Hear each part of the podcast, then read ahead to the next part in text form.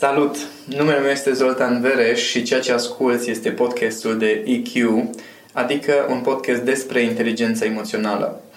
Oamenii spun că le place să stea de vorbă cu mine pentru că nu contează dacă suntem pe drum sau la birou, oricând stăm la povești, înțeleg niște lucruri care în rest le scapă sau reușesc să plece cu idei care îi ajută să schimbe viața, să-și rezolve probleme sau să-și crească performanța în diverse aspecte. Una din colegii mele i-a venit ideea să înregistreze aceste discuții ca să le poată reasculta și am zis, atunci dacă tot înregistrezi, de ce să nu le dăm și altora? Dacă pe tine te ajută să reasculți aceste înregistrări, hai să avem niște discuții pe care să le poți da și la oameni să poate să ajungă și la alții. Așa că ceea ce asculți și această serie de podcasturi pe care urmează să le urmărești sunt exact despre asta. Discuții despre inteligența emoțională aplicată în viață, la nivel sufletesc, în relație de cuplu, în profesie, pe diverse subiecte, discuții foarte naturale, simple între mine și colega mea Madalina, de care sper din tot sufletul meu să te bucur la fel de mult cum fac și alți oameni. Noi suntem pregătiți. Începem? Ar trebui să le fii recunoscător părinților că te-au crescut. Datoria ta e să faci tot ce spun ei, că ei știu, ei te-au făcut și le ești dator. Ar fi trebuit să intervii între părinți, să nu-i lași să divorțezi așa ușor. Și sunt mii și mii de astfel de situații. Da, am auzit foarte multe texte de asemenea fel. Uh, la 12 ani mă certau, de, de, deja de atunci eram un fel de speaker. Bine, era doar în capul meu, dar la 12 ani mă certau ai mei pentru ceva ce am făcut. Nu mai știu exact care era și acum am că eram în camera mare cu covorul la movuliu.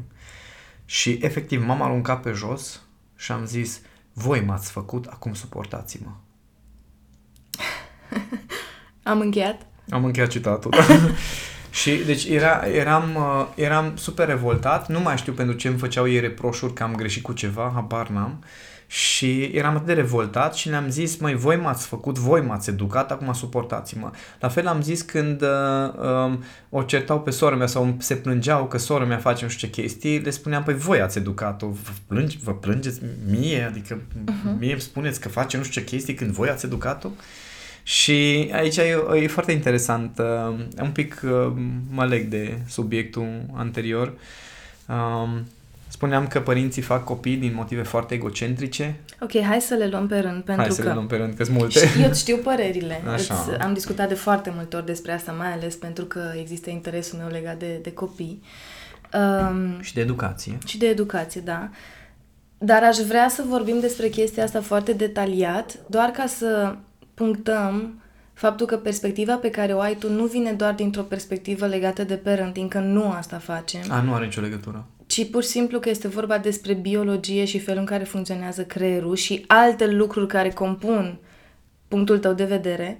Și vreau să subliniem asta și să-i încurajez pe cei care ne ascultă și care deja simt că s-au atacat în momentul în care ai declarat tu că e doar un egocentrism să aibă un pic de răbdare, să asculte niște puncte de vedere pe care nu e musai să le accepte sau să, să devină, um, cum să zic, ghid în viața lor, ci pur și simplu e o altfel de perspectivă și s-ar putea să fie o perspectivă care să deschidă orizonturi. Atât. Nu să schimbe, să transforme pe nimeni, doar să deschidă niște orizonturi. Aveam nevoie Ai să... îndulcit-o. Am uh, îndulcit Hai să-ți dau un exemplu ca să nu creadă uh, oamenii că eu sunt împotriva copiilor sau a părinților. Ok. Uh, să dau un exemplu al unui părinte pe care îl admir și respect pentru atitudinea lui. Uh, la un moment dat avusese o discuție uh, Mihaela cu unul din prietenii noștri care uh, are copil mic. Uh-huh. Da? Și no, el era foarte fericit, uh, tătic fiind, cu copilul mic, mic și Mihai l-a întrebat, cine cum îi să ai copil așa mic? Că, no, am auzit că plânge, că nu poți să dormi, că îi trebuie mâncare, că trebuie să-l schimbi, că, no, totuși viața ta se schimbă destul de radical în momentul în care apare un copil mic și... Uh, el, el a râs și a zis uh, astea sunt drame create de oamenii care nu-și asumă cu adevărat să aibă un copil. Minunat. Adică în momentul, el zicea, în momentul în care tu ți asumi cu adevărat să ai un copil, tu știi în ce te bagi. Adică nu devine, cum zic, nu e o corvoadă, nu este ceva ce e greu, că tu când te-ai băgat știai că asta urmează. Sau nu te plângi. ar trebui să. Ah, de ce spuneam că respect și îl admir pe acest părinte și genul acesta de parenting al unor, unor oameni care nu se plâng. Uh-huh. Înțelegi? Adică majoritatea părinților, de ce spun legat de, de, de, de chestia asta de egocentrism, eu când aud un părinte că se plânge de copilul lui, Eu mă gândesc, în serios, tu la ce te așteptai? Adică atunci când ai făcut un copil nu știai că o să trebuiască să cheltui o grămadă de bani pe școală? Păi da, de atâția bani trebuie să cheltui, că atâta costă. Nu știai că o să vrea să-și cumpere toate jucăriile? Nu știai că o să vrea să aibă și el telefon ca toți copiii? Nu știai că trebuie să-i schimbi hainele odată la nu știu câtă vreme? Știai că se întâmplă toată chestia asta. Nu știai că o să plângă? Nu știai că o să-și facă prieteni greșiți? Cum ar veni că nu-ți plac ție? Nu știai că nu o să-și facă temele? Toate erau un pachet în momentul în care ai făcut copilul dacă îți asumai cu adevărat. Și în momentul în care vorbesc cu părinți care își asumă, îi văd că ei sunt mândri de copilul lor. Adică pentru mine asta înseamnă e semnul că un părinte și-a asumat cu adevărat rolul de părinte, pentru mine înseamnă că este, cum zic, senin când uh-huh. zice copilul s-a bătut la școală, înțelegi? Sau este senin când spune copilul a luat un patru. Uh-huh. E senin, știi? Nu este o dramă în toată chestia asta. Aia înseamnă pentru mine un semn clar că părintele l-a șasumat cu adevărat copilul ăla și că nu a făcut copilul pentru el, ci a făcut copilul pentru copil. Aș vrea să te întreb ceva. Um, ai spus să nu se plângă și um, formularea este foarte ușor să fie luată um, ca extrema în care nu vorbim despre cât de greu este parenting, o extremă care a, de, a, a ajuns să alimenteze contextele în care mămicile în special, dar și tăticii, trec prin depresiile postnatale, mm. prin de, depresii despre care nu vorbesc pentru că au existat generații în care li s-a spus, bă, nu te plânge. Nu te mai ah, tot plânge. Înțeles, și încerc ideea. să văd un pic care e limita din punctul tău de vedere. limita este în felul următor. Uh, a nu te plânge înseamnă să nu ai o atitudine negativă față de. Adică okay, deci nu înseamnă care să spui, nu vorbești exact, despre asta. Dar, dar fii atentă. În momentul în care îmi, îmi spui cât de greu este parenting-ul, deja vorbești dintr-o perspectivă ca și cum ar fi trebuit să fie ușor. Uh-huh. Înțelegi? Despre asta vorbesc. E vorba de asumare. Adică nu este vorba despre e greu sau e ușor. Așa îi. Ok. Despre asta vorbesc. Că atunci când părinții, uh, când, când văd părinții că uh, uh, se plâng că este greu să fii părinte, îți dai seama ce transmit copiilor părinții ăia? Că e greu, că eu ca și copil sunt în viața exact. ta și că ți-ar fi mai ușor dacă eu n-aș fi. Exact. Aici mi problema mie. Adică uh-huh. nu e... Eu, eu pe, nu pe, oameni, pe copiii ăia îi reparăm noi, sau respectiv tu, în ședințele de coaching, în momentul în care vine la tine cineva și spune că nu reușesc nici cum să fiu pe placul mamei și nu, pe pla- și... nu reușesc niciodată să fiu mulțumit de mine. Atenție, de okay. acolo ajunge. Că nu sunt mulțumit de mine pentru că toată viața mea am trăit chestia asta că, bă, copile, tu înțelegi cât mi de greu mie pentru că tu existi, în paranteză. Uh-huh. Știi? Și părinții nu-și dau seama că atunci când tu ți-ai asumat că ești părinte, ți-ai asumat toată chestia aia. Nu te plânge. nu te plânge în sensul de nu mai explica că ție ți greu pentru că ești părinte. Nu, ție ți greu pentru că ești și rolul de părinte e lângă. Ok, Înțelegi? deci tu ești, dar aici ai problema. Pentru că um, în momentul în care devin părinți, foarte mulți părinți își pierd identitatea de eu sunt și părinte vine ca eu sunt, e central și apoi să vină părinte, uh, nu știu, antreprenor, uh, prieten al cuiva, soț al cuiva. Și atunci părinte devine Unica identitate, identitate, unica identitate și de asta devine probabil atât de greu pentru că tu ai uitat că înainte să fii părinte ai fost și ești ceva. Știi de ce este foarte greu parenting-ul și de ce respect meseria de părinte? Este foarte greu pentru că e, uh, sunt foarte multe schimbări și foarte multe neprevăzute. Ok. De asta este foarte greu parenting-ul în principal. Adică un job pe care îl ai 8 ore sau 9 ore sau cât o fi, totuși se desfășoară în termenii uh, în, în, în anumiți termeni predictibili. Da? Deci chiar dacă ai neprevăzute la job, dar totuși e un sistem care e cât de cât funcțional. Și din care poți să pleci. Din, pe care, da, poți să schimbi. Um, zona de parenting e cu cele mai multe neprevăzute pentru că copilul ăla se dezvoltă într-o direcție pe care nu ai cum să o prevezi, deci n-ai cum. Uh, metodele de parenting, unele funcționează în cazul tău, altele nu funcționează în cazul tău. Deci nu, nu e ca și cum poți să stăpânești chestia asta. Și, nu e ca, și nici creierul tău nu are perspectiva, nu are cum să aibă perspectiva că se va termina vreodată niciodată. Uh-huh. Și atunci devine foarte greu pentru că presiunea e foarte mare din cauza neprevăzutelor și presiunea este și mai mare pentru că nu se va termina niciodată. Și dacă mai adaugi la asta și presiunea socială, Deci e, e teribil, da? Deci Mhm. e foarte grea meseria din punctul ăsta de vedere. Doar că atunci când tu ți-ai asumat să fii părinte, Mhm. dacă nu ți-ai asumat aceste lucruri, atunci ești irresponsabil. Ok. Ești irresponsabil. Ei, dacă ești irresponsabil, să nu te aud că-ți cerți copilul. Dacă tu ai fost irresponsabil și l-ai făcut și nu ți-ai dat seama în ce te bagi, sunt două variante. Foarte dure amândouă. Două variante. Unu, dă copilul la cineva care chiar îl dorește. Mm. Știu, dar știi cum e? Deci, săracul copil poate să trăiască cu sentimentul ăsta toată viața lui că din cauza mea i-a fost greu la mama și la tata. Înțelegi?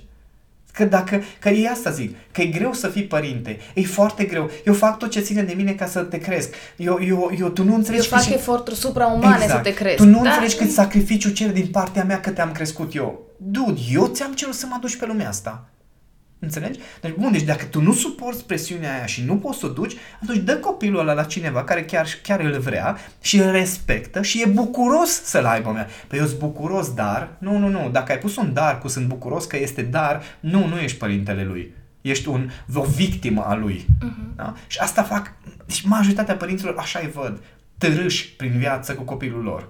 Înțelegi? Că e foarte greu. Dar știai, dude, că o să fie foarte greu. Adică nu ai mai văzut părinți. Știi? N-ai văzut alți părinți care cred. Și atunci, aici, ai- deci, o variantă este dă copilul la cineva care și-l dorește. Doi, a doua variantă este taci și schimbă-te. Care înseamnă taci și educă-te. Exact, asta e ideea. Să te transformi însemnând să știi să duci presiunea respectivă, să știi să faci performanță cu două proiecte în paralel, uh-huh. parenting și job, să știi să faci, adică, scuză-mă, dar am văzut, am cunoscut mămici care au crescut singure doi copii, uh-huh. da? Cu job, cu bani, cu tot. Și au reușit să crească, să educe doi copii. Uh-huh. Da? Deci, deci se poate. Și acum, după aia când aud un cuplu cu un copil care se plânge că le e greu, apoi să nu-ți vină să le dai una.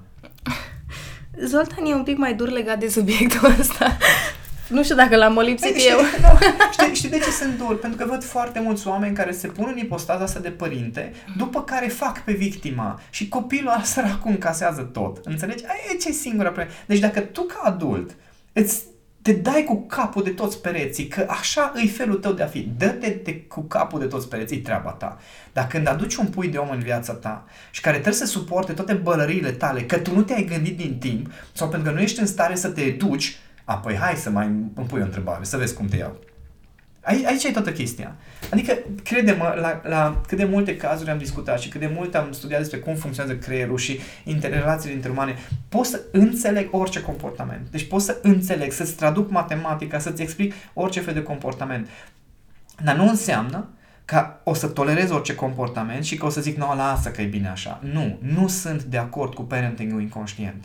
Nu sunt de acord cu părinții care fac un copil inco- din inconștiență, după care, deci e ok, primul act, să zicem că a fost inconștient. Dar când îți dai seama că nu este ceea ce ți-ai imaginat, atunci apucă-te să te ridici la nivelul așteptărilor. Și mai ales, mai ales, um, foarte mulți părinți, majoritatea, declară că în momentul în care apare acel pui în viața ta, este singurul moment în care îți dai seama că nu ai dezvoltate niște abilități, că nu ai niște cunoștințe despre ce să faci cu puiul ăla de om. Și foarte mulți dintre ei spun învăț pe parcurs. Uh-huh. Și vin și vă spun, nu, poți să înveți înainte, dinainte. să vină copilul ăla. Pentru că dacă... Măcar în alea 9 luni. Da, da, dacă eu uh, ți-ar spune că mă urc la volan și nu am carnet, dar, Dar o nu să mă învăț pe filmez. parcurs, adică sunt istează și pac, pac, un doi mă prind. Ai zice că sunt nebună și nu mai lăsa să ies în trafic. Ai spune că sunt irresponsabilă. La fel ca și cum practici o meserie. Exact. Adică nu o să mă duc să-i spun unui copil care e în clasa noua să vină să facă web design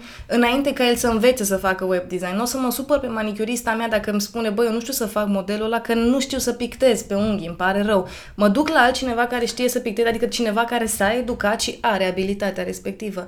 Așa că educația este soluția în momentul în care vine puiul de om și spui, ok, mă simt copleșit și e în regulă să recunoști că ești copleșit, e în regulă să spui, am nevoie de ajutor, E în regulă să-ți asumi că ceri ajutor și că ești într-un proces de educare alături de puiul tău, dar nu e în regulă să fii victimă și să spui că nu poți să faci nimic. Asta e. Pentru că într-o Da. lume în care există atât de multe informații, atât de multe soluții, într-o Românie în care um, știm și noi cum e cu nivelul educației, știm și noi ce bani se bagă în educație, sau nu se bagă în educație, chiar există soluții și Da. chiar se poate să înveți și să-ți dezvolți abilitățile care țin de parenting Mhm. și fără să-ți dai seama, abilitățile alea când le dezvolți te vor ajuta inclusiv în proiectul secundar, jobul sau cariera sau ce vrei Da, sau tu ar să fi faci. interesant să, dacă ești un adult care încă nu ai copii, să Mhm. te apuci să investești în educația ta proprie, Da. de exemplu, dezvoltarea abilităților de comunicare, autocontrolul, da? Deci lucruri- Autocontrolul, autocontrolul. Da, vindecarea unor traume, adică ar fi foarte interesant să ai tu o relație armonioasă cu părinții tăi înainte să faci un copil, că dacă tu cu părinții tăi nu te înțelegi, înseamnă că copilul din tine este traumatizat, nu vei crește un copil sănătos, că n-ai cum. Copilul ăla va avea relația cu tine exact cum ai tu cu părinții tăi. Asta vrei? Au. Deci aici e o matematică atât de simplă. Băi, înainte să îți asumi uh, rolul ăsta de a aduce un, un pui de om în viața ta, apucă-te și educă-te și vindecă-ți tu rănile să poți arăta un model sănătos. La fel cum spun și despre relația de cuplu. Mai înainte să pui presiune pe cineva să te facă fericit, prepară-te, frate. Adică, atâta vreme cât tu mai ai o grămadă de răni și de frustrări și de nemulțumiri, dacă tu nu ești bine cu tine și nu te simți bine în viața ta, mai vrei să aduci o altă ființă în mizeria în care ești tu? Că asta fac mulți. Pe da, dar miz- în mizeria asta mea, dacă aduc pe altcineva, eu sunt convins că va fi mai puțină mizerie. Corect, că așa a funcționat ultimele dăți, nu? Și exact asta, asta este punctul în care voiam să, să ajungem legat de copii. Cum gestionezi emoțional o situație în care tu, copil fiind, ești obligat să-ți faci părinții fericiți, chiar dacă asta nu e fericirea ta. Depinde despre ce vârstă vorbim ca, ca și copii. Ok, hai să luăm difer- diverse etape. Hai să Să începem cu uh, etapa de 7-8 ani când puști N-ai ce încep. să faci. Uh, Deci nu, ca și copil n-ai ce să faci. va trebui să faci uh, ce ți se spune. Păi, Înțeleg că n-ai, oricum deci nu până funcționezi la, știi emoțional. cum e? da, și, și da. le zic, de exemplu, mai vin la mine um, copii la 13, 14, 15 ani care îmi spun că au o relație teribilă cu părinții, că se simt constrânși, că simt că nu au libertate, că nu pot să facă ce vor, că sunt obligați să meargă nu știu ce școală. Da? Mhm. Și ce le zic? Rabdă. Rabdă. Uf, Așa le spun. Ok. Fii atent. Și așa, Expli- asta le explicăm și- că le și zic. deja- mm. Da, nu, n- n-ai, și fii, fii atent. Ok. În acest moment nu ai ce să faci. Ăsta e contextul în care ești. Mă bucur din suflet și felicitări că ți-ai dat seama că nu asta îți dorești. Dar în acest moment n-ai unde să fugi. Da? Mhm. Tot ce poți să faci e să stai și să rabzi și în timpul ăsta să te educi să ai grijă, să iei niște decizii sănătoase tu pentru tine, să te tot educi, ca în momentul în care poți să te desprinzi, da? asta înseamnă mergi la o școală, la facultate, primul job, ce-o fi, în momentul acela, deciziile tale să fie diferite. N-are rost să Ok. lupți cu părinții tăi, le și zic, ok, caută să ai o sta- a stare cât mai faină față de părinții tăi.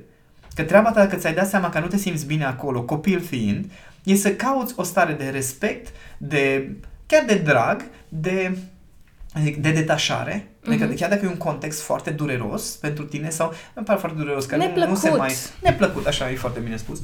Dacă chiar dacă e un context neplăcut pentru tine, tot ce poți să faci e să înveți să interacționezi într-un mod armonios cu părinții tăi. Asta te va ajuta pe termen lung după Mhm. aceea. Da? Asta poți să faci și tu între timp tu să spui, da, da, da, așa voi face. Te duci la tine în cameră, fă ce vrei tu. Dar mulțumește-i pe ei ca să n-ai conflicte. Înțelegi? Mulțumește pe ei, oricum nu ai de ales. Deci în acest moment ești în contextul ăla, n-are rost să te zbați. Și de cele mai multe ori, cum or fi sau cum nu or fi părinții, nu-ți vor rău. Corect. Din limitările lor sau nelimitările lor, din ce știu și cum știu ei, îți vor binele, chiar dacă Da. la vârsta aia încep să Și apară atunci- clinciurile Da, și între... atunci nu are sens să intri în conflict cu ei, din contră, caută să, caută să vezi cum poți să faci să nu fie conflicte Mhm. și după aceea, în momentul în care te muți, deja te muți cu alt mindset, deja te duci în alte direcții, acolo poți să iei decizii pentru tine, dar până acolo, tot ce poți să faci e să ai o stare faină, cât mai bună posibil și să te educi în continuare. Adică, inclusiv am, am avut uh, uh, o fată care mi-a spus că uh, părinții au obligat-o să meargă, cred că la marketing au obligat-o să meargă și zis, mă, mie nu-mi place marketingul, deci nu-mi place, vreau să renunț și să mă duc la o altă facultate. Și am zis, numai puțin, numai puțin. Dacă tu renunți acum la facultatea asta, ai tăi o să te mai susțină? Nu, probabil că o să mă judece și o să mă respingă și nu știu dacă o să mai îmi plătească altă facultate. Și am zis, fii atentă ce ai de făcut. Stai acolo. De bine de rău, e o facultate. În această țară, din păcate, cam orice facultate poți să faci cu mâna la spate. Cam orice. Știu persoane care au făcut în paralel medicina și dreptul. În paralel. Și au terminat amândouă cu bine. Deci se poate. Da?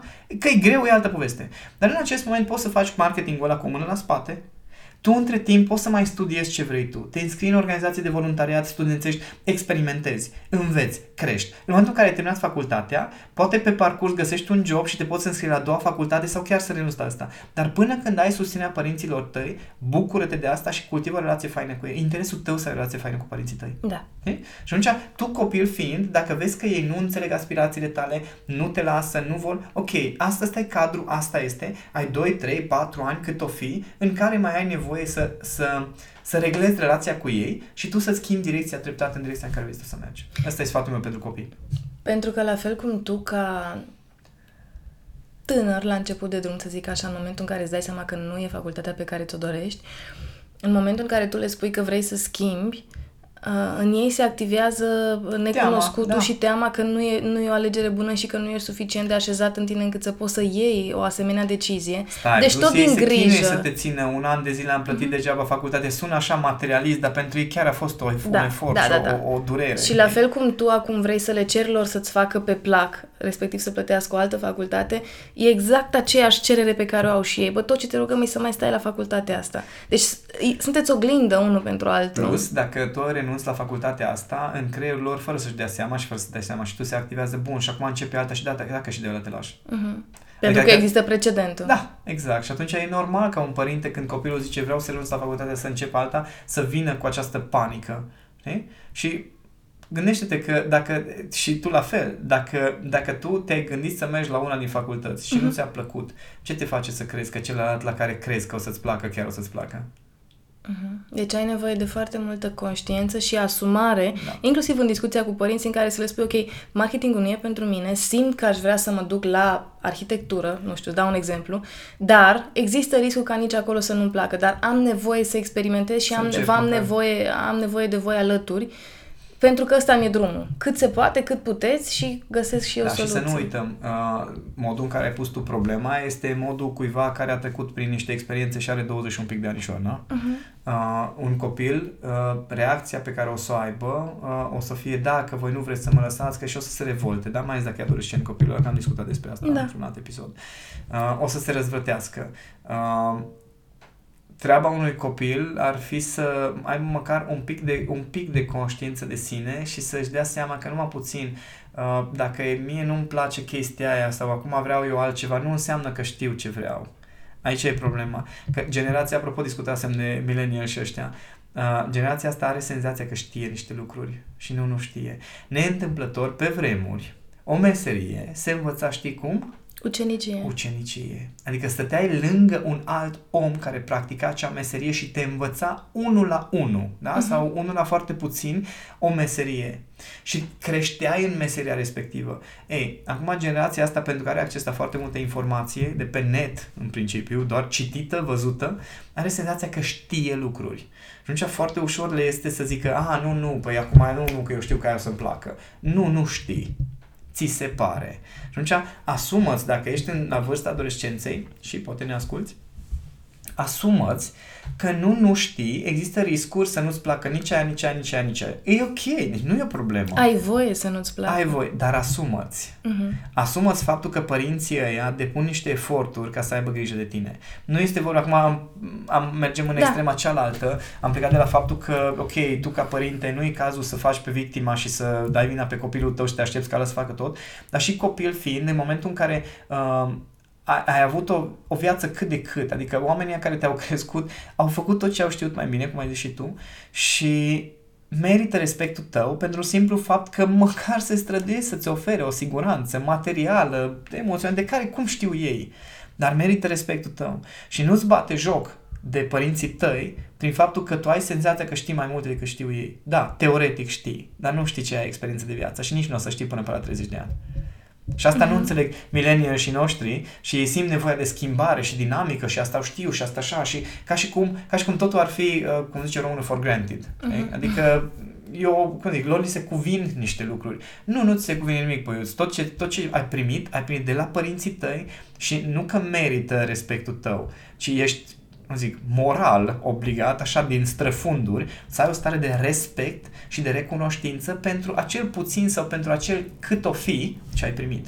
Faptul că ai putut să ajungi la vârsta asta, faptul că ai putut să înveți niște lucruri, că ai cadru pe care l-ai, că ai un internet, că ai un laptop, că ai un telefon, orice ar fi, merită respectul tău. Și de aici pleacă relația reciprocă. Ok, tu ca părinte nu mai fă pe victima, ai făcut copilul ăla, atunci ai grijă tu de tine să fii un părinte cât mai bun pentru copilul ăla. Nu să-i pui presiune pe el ca el să fie un copil bun pentru tine. Asta era următoarea mea întrebare despre nu am putut să termin fraza. Da, te rog. Și copil fiind, da, deci o relație bilaterală, părinte nu mai fă pe victima, asumă și da. educă-te. Copil fiind, ai un pic de respect și recunoștință față de acei părinți care te-au crescut și care te-au stră- s-au străduit să-ți ofere anumite lucruri și da, de acolo vei putea să decizi drumul tău.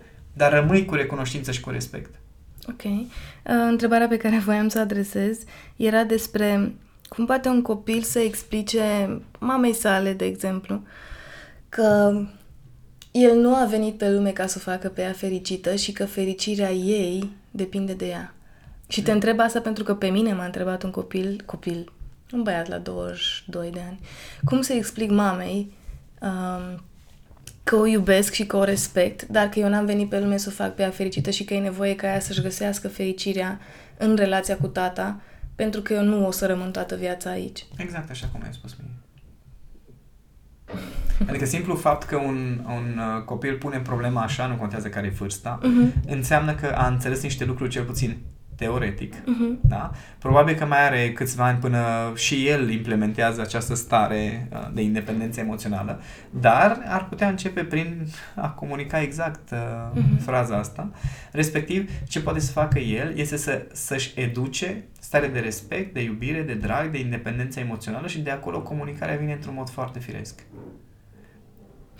Stăteam și mă gândeam acum că cel care m-a întrebat, da, are 22 de ani, dar uh, pentru că a crescut acea vârstă a, până în 30 de ani, adultul, tânărul adult, să zic așa, cred că suntem foarte mulți dintre noi care ar trebui să avem discuția asta cu părinții noștri în care să, să ne asumăm noi, să le spunem lucrul ăsta, că fericirea voastră, după ce plecăm noi din cuib, trebuie să continue.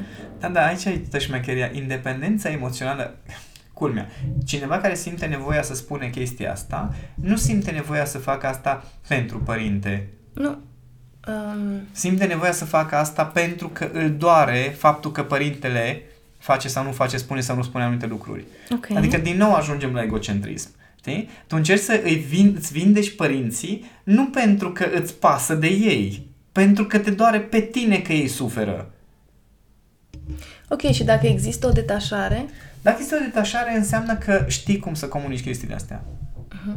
Pentru că singurul mod în care poți comunica ceva armonios este dintr-o stare de detașare. Uh-huh. Atâta vreme cât există această durere în spate de eu văd cum suferă și efectiv simt că mi se rupe sufletul, da, înțeleg, dar dacă tu încă ai durerea asta în tine, înseamnă că tu nu ți-ai câștigat încă independența emoțională. Ok. Um, stai că mi-a venit o idee și așa... Durat, așa. um, pentru foarte mulți din cei care ne ascultă s-ar putea ca asta cu independența emoțională și cu să ajungi să te detașezi de părinții tăi să pară că ar însemna să nu-i mai iubești, să nu-ți mai pese de ei. Mă depinde foarte mult cum definești iubirea. Din păcate, fiecare... Uh, avem tendința asta de a defini iubirea pe baza unei rețete proprii. Okay. Să mă iubești înseamnă să și îți dau eu lista. Să faci, ce să trebuie zici, să... Da, așa. exact. Să te comporți într-un fel. No. Ce se întâmplă dacă lista mea e diferită de lista ta? Nu ne mai iubim? Hm. Ce înseamnă iubire? Înțelegi? Ajungem într-o zonă aproape metafizică, okay. în care dacă stai să te gândești, bun, sigur e vorba de iubire sau e vorba de anumite nevoi de ale tale pe care trebuie să le bifezi eu? Că dacă e vorba de, ne- de nevoi pe care trebuie să ți le bifezi, atunci îmi pare foarte rău pentru tine. Nu-mi spune că mă iubești. Spunem că ai niște nevoi pe care vrei ca eu să exact. ți le împlinesc. Sau te iubesc și am nevoie de... ok. No, respectiv, dacă... Hai să separăm lucrurile. Și atunci, da, va putea fi o relație armonioasă între părinte și copil în momentul în care tu nu mai trebuie să-mi bifezi mie nevoile, ci te iubesc și am și niște nevoi că sunt om. Da? Adică fiecare dintre noi avem preferințe, avem limitări, da, avem da. nevoi.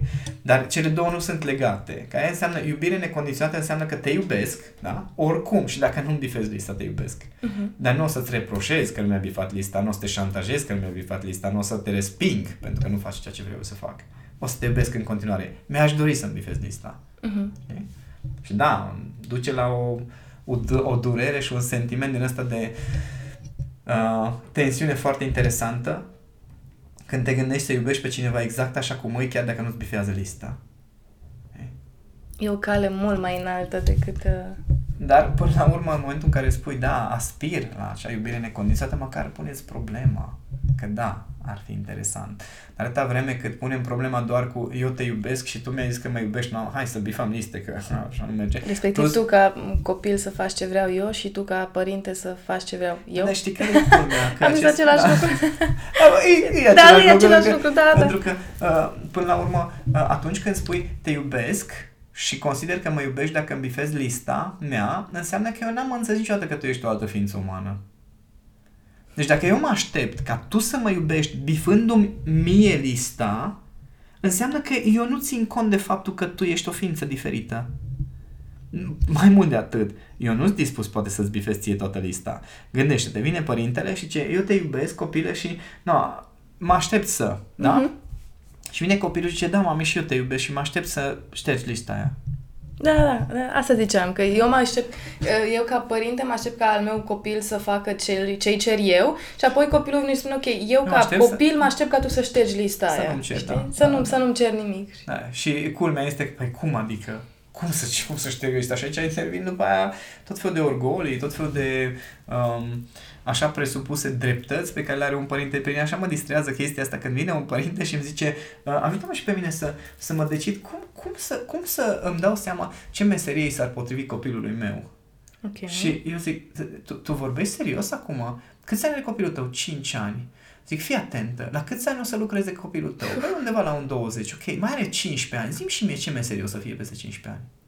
Habar n-ai tu cum o să arate piața muncii. Cum... Exact. Dar culmea este că adulții în continuare au senzația că ei ar trebui să știe în ce direcție se îndrepte copilul.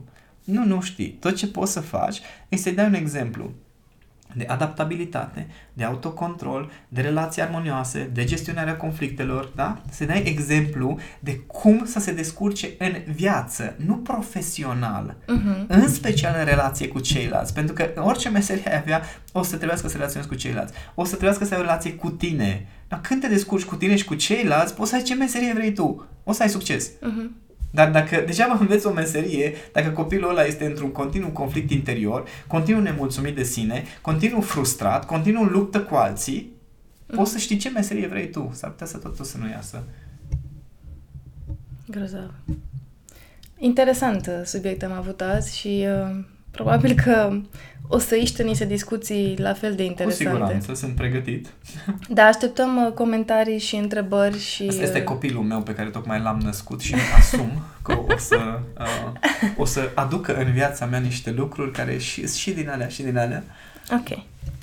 Bun. Așa că păi... așteptăm comentariile voastre. Chiar sunt uh, curios de ce părere aveți despre această responsabilitate de copil pe care ne-l pun în cârcă de multe ori părinții și cum gestionați voi acest sentiment de bun, sunt copil al părinților mei, eu ce am de făcut acum? Iar dacă ești părinte și uh, îți dai seama că ai avut tendința să faci asta cu, cu copilul tău sau cu copiii tăi, um, ar fi interesant să ne spui ce părere ai despre perspectiva asta. Așteptăm să ne scrieți.